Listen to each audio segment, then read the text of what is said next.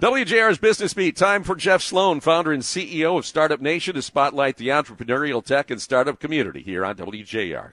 Good morning, Guy. This morning on the Business Beat, we're going to do things a little differently and focus on the consumer side of business rather than the business side.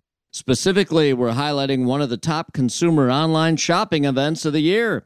Today, it's Amazon Prime Day. Sales start at 3 p.m. and run for 48 hours and consumers far and wide will be hunting for and purchasing items offered at hefty discounts in some cases.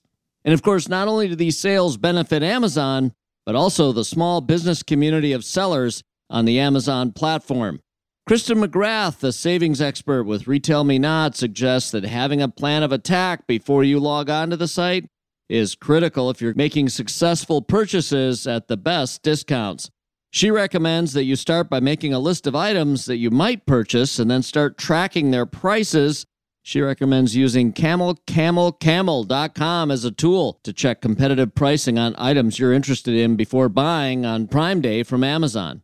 Other tips offered by experts include focusing on Amazon branded products if you want to find the best deals, especially tech, according to money consultant Andrea Woroch.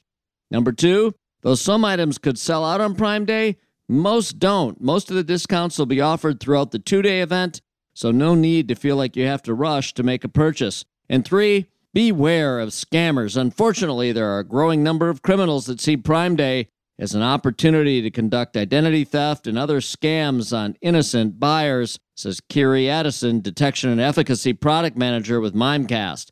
So good luck to all the shoppers on Prime Day. Here's to spending and a saving on the biggest shopping event of the summer. I'm Jeff Sloan, founder and CEO of StartupNation.com, and that's today's Business Beat on the great voice of the Great Lakes, WJR. This segment brought to you by Dell Technologies.